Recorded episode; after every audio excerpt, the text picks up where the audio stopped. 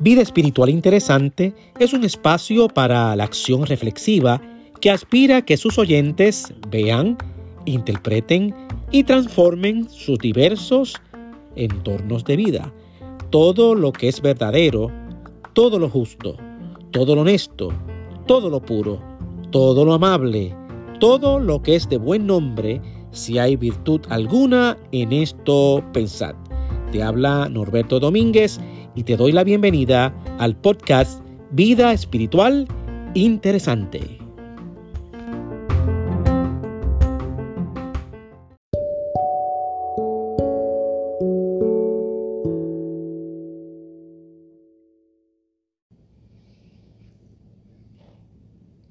Mi reflexión para el primer domingo de Adviento, que lleva como título Esperanza, una palabra de bendición, está basada en el libro del profeta Jeremías, capítulo 33, versos 14 al 16, que va a ser leída en la versión Dios habla hoy de la Biblia.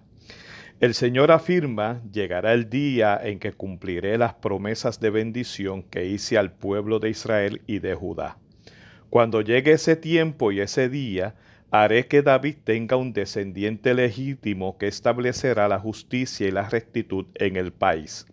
En aquel tiempo Judá estará a salvo y Jerusalén vivirá segura.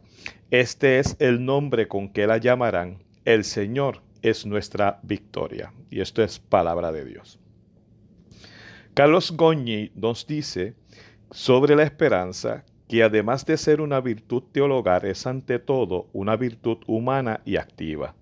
Como afirma Victoria Camps, las virtudes son una serie de cualidades que deben poseer todos los seres humanos para hacerlo de veras y para fomentar sociedades igualmente humanas.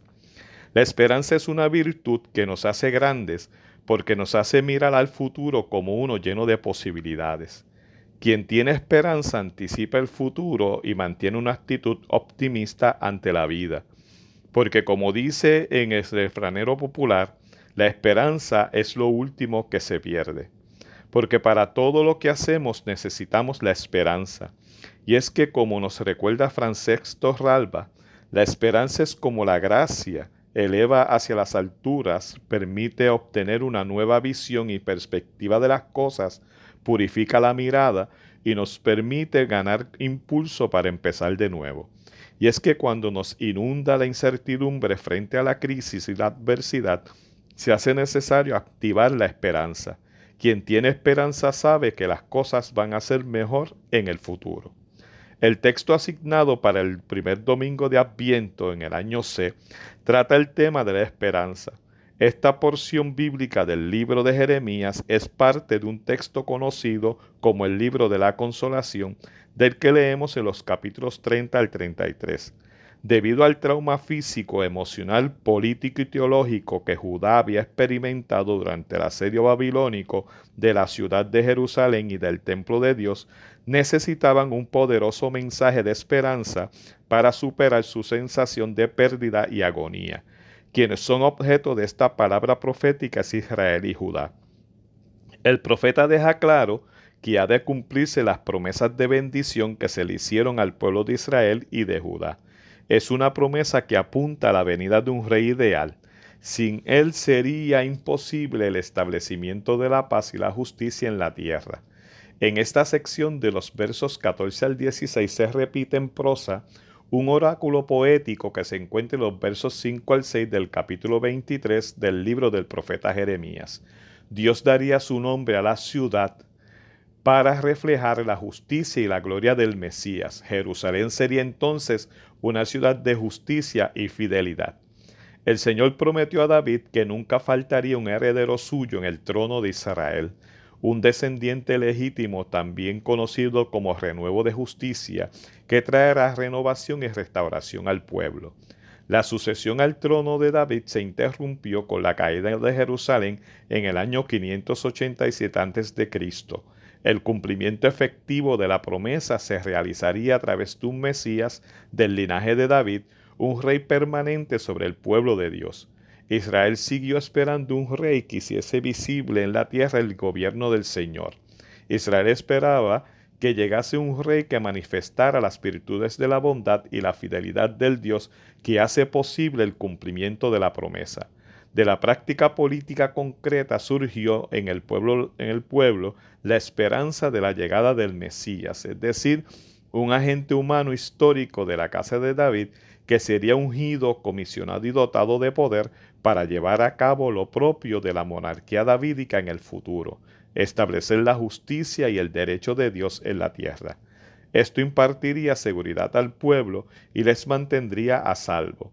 El nombre con el que llamarán a Jerusalén, el Señor es nuestra victoria, o Jehová, justicia nuestra, está vinculado al propósito de la profecía, esto es, al consuelo para el pueblo de la alianza que enfrentó la destrucción de sus murallas y del templo y a través del cumplimiento de la promesa disfrutarían de la renovación y la restauración que les traería el Mesías prometido del linaje de David. Siguiendo a Walter Bruckmann, aprendemos con este texto bíblico que Dios es fiel a su promesa, la esperanza del Mesías es una esperanza basada en la capacidad de Dios de ser plenamente fiel a su promesa, tanto así que el Mesías es un agente humano que viene a realizar una tarea que va a traer esperanza en el mundo. Esto porque Dios quiere algo bueno y justo para la tierra, por lo que se espera que el Mesías ejerza un poder y una influencia en la vida pública a fin de transformar y restaurar la comunidad de la alianza. Así, el mesianismo, de acuerdo con el testimonio del Antiguo Testamento, está cargado con justicia y rectitud, con la restauración en el mundo real de prácticas comunitarias que promuevan la vida y la paz del pueblo. Así vemos que la práctica del poder para la restauración de la comunidad se encomienda a los descendientes de esta familia humana particular, los herederos de David. Desde una perspectiva cristiana, estas promesas se cumplieron en Jesucristo. Todo el pensamiento bíblico gira alrededor de esta interpretación y coincide en su cumplimiento. Es en esta época de Adviento cuando nos preparamos para celebrar la llegada de Cristo al mundo en su nacimiento y a su vez anticipamos su regreso en la victoria final. El Señor es nuestra victoria. Víctor La Puente nos dice que la esperanza nos conecta al futuro, nos da una luz tenue pero preciosa que alumbre el oscuro camino que tenemos delante. Esto es importante porque nuestra vulnerabilidad humana enseña que no estamos exentos de la crisis ni la adversidad. Es un reto que enfrentamos día a día desde el momento en que comenzamos a disfrutar de ese regalo de Dios que llamamos vida. Y nos preguntamos cómo puede nacer la esperanza de eso que es parte nuestra, la vulnerabilidad. Aquí es cuando decidimos si asumimos una actitud derrotista frente a la crisis y la adversidad o miramos hacia adelante al futuro y lo vemos lleno de posibilidades. El pueblo de Israel se agarró de la promesa mesiánica para firmar sus pies y su mirada en la esperanza de la posibilidad de un mundo mucho mejor. La esperanza nace porque hay un camino que recorrer, porque hay una meta que alcanzar, porque la adversidad es un trampolín que nos debe empujar a la esperanza. ¿Cuál es la fuente de nuestras fuerzas para continuar el camino? Nuestras fuerzas vienen del Señor. ¿Cuál es la fuente de nuestra paz en medio de la adversidad? Cristo es nuestra paz. ¿Qué nos enseñan las escrituras? Que es posible la esperanza.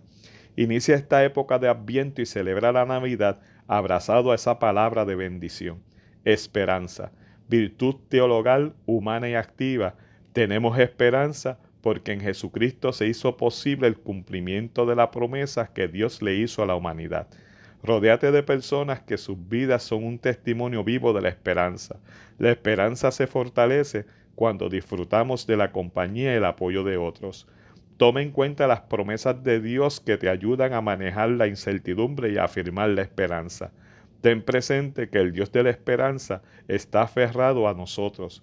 Es la esperanza lo que nos sostiene en medio de la crisis y la adversidad. Y no olvides que nuestra esperanza está viva porque el Cristo crucificado y resucitado está vivo. A Dios sea la gloria. Amén.